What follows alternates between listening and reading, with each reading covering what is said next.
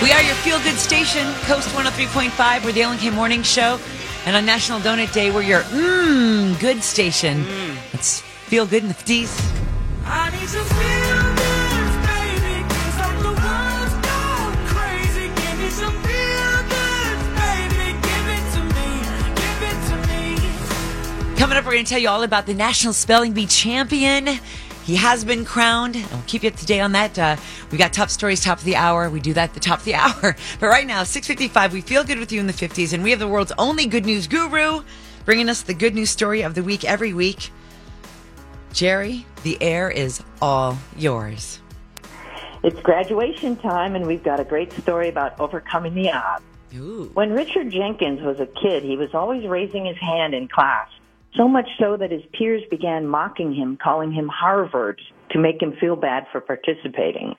An inner city kid in Philadelphia, his family lost their home when he was in sixth grade, and they spent two years moving in and out of homeless shelters. While struggling to find stability, the boy realized that a good education could be a way to triumph.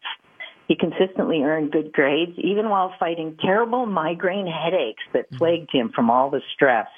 His father then died of a heart attack. In the 11th grade, though, things began to turn around after his mother urged him to apply to a boarding school for at risk youth from single parent homes. Once he was accepted, he immediately dove into dozens of school activities, all while earning high marks in academics. With graduation on the horizon, he sent applications to a number of schools, but he had his eye on one Ivy League college in particular. Checked Penn, got waitlisted, checked Yale, got denied. Surely his favorite school would deny him as well. Then he opened that tab and there was a video saying, Welcome to the class of 2022. Tears streamed down his face. He was so happy. He alone had made it happen, overcoming the homelessness, poverty, and physical pain to receive a full scholarship to the famous university that was once his namesake, Harvard. Yes. Wow. Yes. Victory. Wow. Family even set up a GoFundMe campaign for buying clothes and a new tablet. And people were so touched by his story, they donated $40,000 altogether. Unreal.